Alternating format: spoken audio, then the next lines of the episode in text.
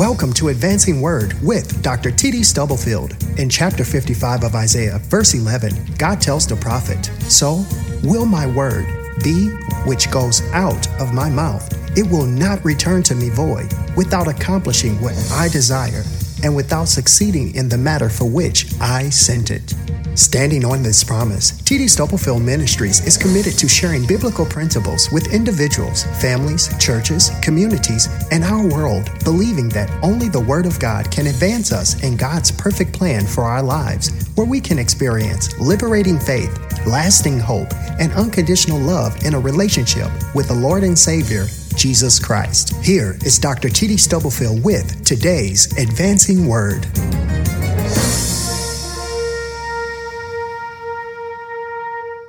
There is a passage in Philippians chapter 3, verses 7 through 11, I want us to read together. We find these words, but what things were gained to me, those I counted loss for Christ.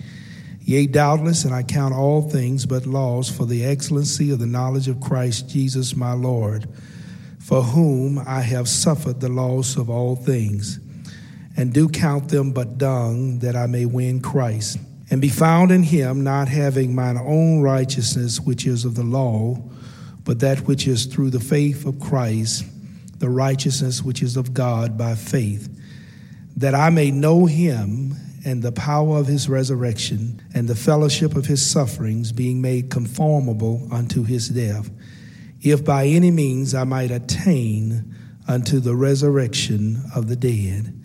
I want to lift up this thought before you. Will the real church please stand up?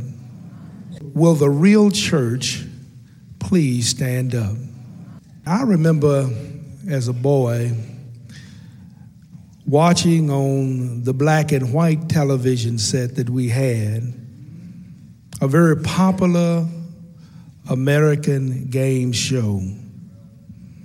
The show challenged a panel of celebrity judges to correctly identify a contestant who usually had some unusual occupation or experience.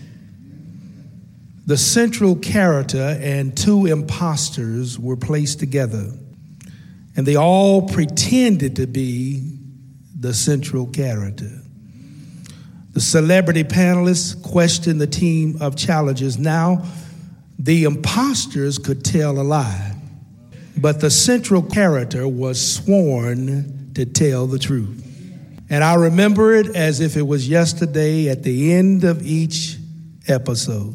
The host, the narrator would ask, Will the real Mr. or Mrs. Smith please stand up? This is exactly the challenge that the church, the contemporary church, is facing today. Somebody is asking, many are asking, will the real church please stand up? So often we are being molded and we're being shaped by the culture rather than shaping the culture. God has called us to be salt and light.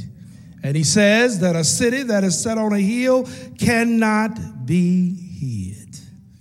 And the reality of it is that some people, the only church they will see this week is the church they'll see in you. And that's why I believe it's relevant. It's an urgent question, it's an urgent challenge to just say, will the real church please stand up. Uh, some young boy, a girl who's searching for answers, some family experiencing brokenness, somebody facing a health crisis, someone dealing with economic turmoil in their life, someone across your street, someone across your desk, someone down the hallway from you may need the real church this week to stand up. Paul's writing this letter from Philippi. It is the most joyous, the most buoyant, the most effervescent, the most enthusiastic of all the letters that he writes. The word joy or rejoicing or some form of those words occur in this book of the Bible more than it does than in any other book he writes. He's not a mystery guest or a contestant. He has been sworn to tell the truth. God has arrested him on the Damascus Road, and this brother is committed to serving the Lord. And when you read Philippians, you have a sense that he was busy even in his state of incarceration of making a difference for God. Because at the end of the book, it says he sings greetings, not just from uh, the Christians and the general populace, but the saints in Caesar's household. When I looked at Paul's life and when I look at his autobiographical affirmations in this passage, I asked the text the question what happens when the real church stands up? Then what does it look like? What happens when the real church stands up? First of all, will the real church stand up with a passion for a perfect person? In verse 10, look what Paul says. He says that I may that I may know him Notice what Paul does not say. He did not say, I want to know about him. Some folk know about him, but don't know him. The Radical Jesus Seminar claims to know about him, but they don't know him. Because they say only 18% of what is attested to Jesus in the New Testament is authentic. Some folk know of him. Oh, I heard about him when I was a little boy. My grandmama had a testimony. My mother had a testimony. But I'm telling you, I'm glad I know him for myself. You can't get to heaven on the coattails of somebody else's testimony. You ought to know him for yourself. He says, I want to know him. I'm not just satisfied with knowing about him. I'm not just satisfied with knowing of him. I want to know him. I want to know him. And the word translated know in our Bibles is a word that takes us beyond abstract conceptual knowledge. The word in the original implies that there's a relationship. It's in the context of the relationship that our ancestors could say every day with Jesus is sweeter than the day before when you know him. Will the real church please stand up with a passion for a perfect person? D.L. Moody, the late great evangelist, preached in Chicago all around the world D.L. Moody said there was a man at one of his meetings who came every meeting. He was so excited. And one night he got a chance to talk to this man. He says, Are you a Christian? He says, No. He says, Why not? And he gave him some reasons. He says, Well, why are you coming to the meetings and acting like you do? He says, I'm not a Christian, but I love hearing you tell the story. When other people look at us, do they see this passion? We got to have the passion of a Job. Said when he lost everything, even his wife walked out on him. So y'all can do what you want to do, but all my appointed days, I'm going to wait till my change come. Passion of a Jacob when he was backed up against the wall and he's praying, he says, Lord, I'm not going to let you go until you bless me. The passion of a Peter who says, when others walk away from the Lord because his teachings were hard, he looks at the Lord and he says, Where can we go? Thou hast the words of eternal life, but to know him, it'll cost you something. And so, will the real church please stand up with a passion for a perfect person? With a passion for a perfect person.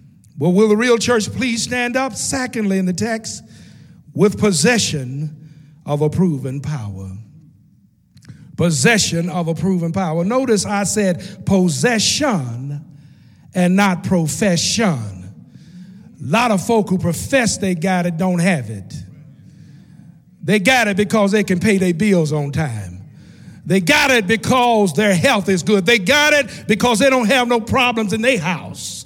They have it because people think well of them. But when you have it, you have it when you lose everything. You have it when you're all by yourself. You have it when people lie on you. You have it when people talk about you. You have it when you're all by yourself. You have it when you're in a crowd. Where is it in the text? Paul said, Not only that I may know him, but look what else he says, and the power of his resurrection. I want to know the power of his resurrection. In this text, Paul uses the word for power, from which we get our word dynamite. You see, because being a child of God means that we have some dynamite. It's the same word that's used in Acts 1 and 8. You shall receive power after the Holy Ghost has come upon you. And then you shall be witnesses of me in Jerusalem, Judea, Samaria, and the uttermost parts of the world. I stand today to tell you that the real church should stand up because God did not call a weak church. God has called a powerful church. In fact, He indicated the affirmation or the presence of power when He said in Matthew, Upon this rock, I will build my church, and the gates of hell shall not prevail against it. The same power God used to step out in the midst of nothing and create everything that is. That power is available to every believer. Kind of glory that led the children of Israel in the wilderness. A pillar of fire at night and a cloud in the daytime. In the book of Colossians, Paul says that same glory is living in each and every one of us. Christ in you, the hope of glory. So often is our problem the same problem that the woman of Samaria had. In John chapter 4, she had a problem of not knowingness. Because what the Lord said to her, this woman who was devoid of power in her own society, looked down upon by the people in her community. Jesus said, If you only knew the gift of God and who it is that asks you, you would ask of him living water, and he would put you in touch. I'm paraphrasing here with a water of well that would not run dry. So often we have not because we ask not. Paul said, I want to know the power of his resurrection. Paul had discovered in his life God's repeat mechanism and he knew he wasn't only good when he was on a missionary journey, but he was able, even in the midst of a prison situation. But what Paul says here is that I want to know the fellowship of his power and the fellowship of his sufferings.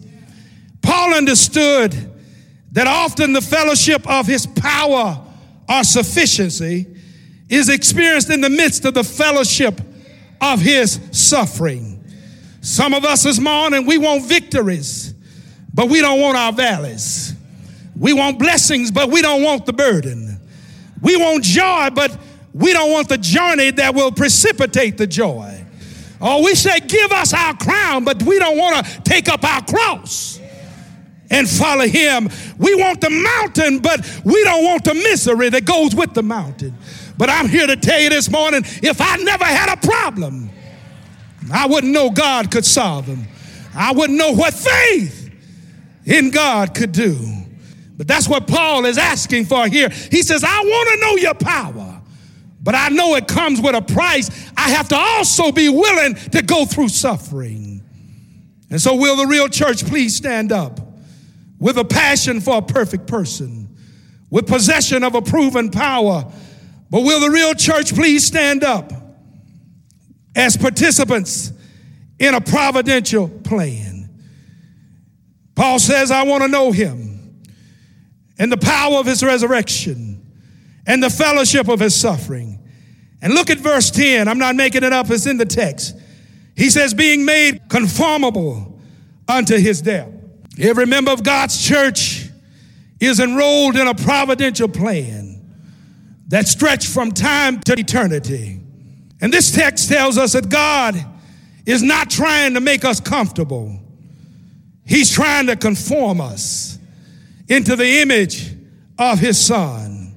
And as Jeremiah wrote in Jeremiah 18, sometimes we are marred in the potter's hand. I'm telling you, God has to hurt us sometime in order to help us. Some of us wouldn't pray like we do if we hadn't gone through something. Sometimes when I think about the church, I'm thinking if it's a good idea if we don't put a sign up in here somewhere, excuse our dust because we're under construction. It's the same testimony Paul has, and you and I ought to have. He says, forgetting those things that are behind, I press on toward the mark of the prize of the high calling in Christ Jesus. Will the real church please stand up? Because we are participants in a providential plan. So much of the gospel being preached today is a gospel that seeks to desensitize and anesthetize people from their problems.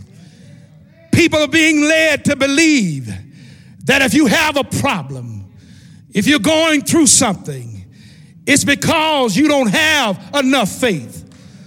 But my brothers and sisters, whatever happened to what James said when he said, Count it, he said, Count it all joy when you fall into divers temptation.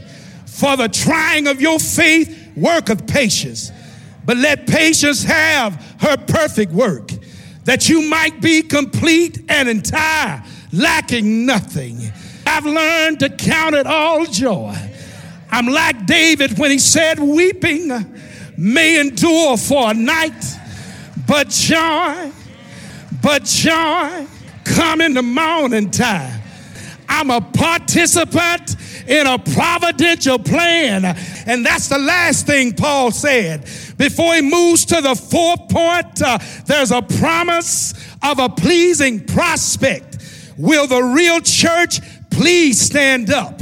Not just with a passion for a perfect person, not just with possession of a proven power, not just participating in a providential plan, but with the promise of a pleasing prospect. He says in verse 11, if by any means I might attain unto the resurrection. Now, when he says if here, I don't want anybody to think Paul is speculating because the resurrection for Paul was not an iffy situation. He was looking for a day when God would release him from the prison of his body. And I'm so glad that I can say that my best days are not behind me, but my best days are in front of me. It doth not yet appear what I shall be, but when the Lord comes back, I'm gonna be like him. I'm gonna stand up today. And you know why I have to stand up? Because on a hill called Calvary, some 2,000 years ago, he stood up for me.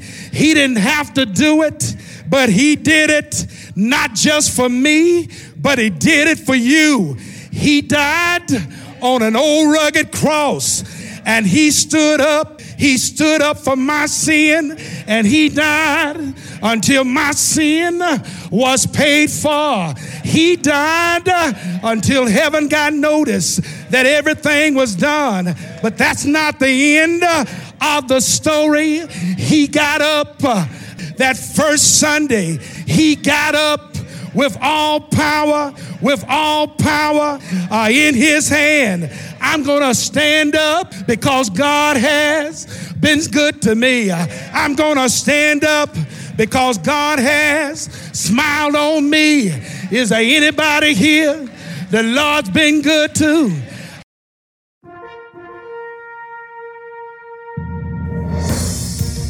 You have been listening to Advancing Word with Dr. T.D. Stubblefield. We pray that you have been encouraged with what your ears have heard and your hearts have felt. Explore our website at tdstubblefield.org for more information about us and to obtain resources provided by TD Stubblefield Ministries. Until next time, be blessed and remember to stop stressing and start stepping, advancing in faith, hope, and love by reading and applying the Word of God so you can stand on certain truth for uncertain times.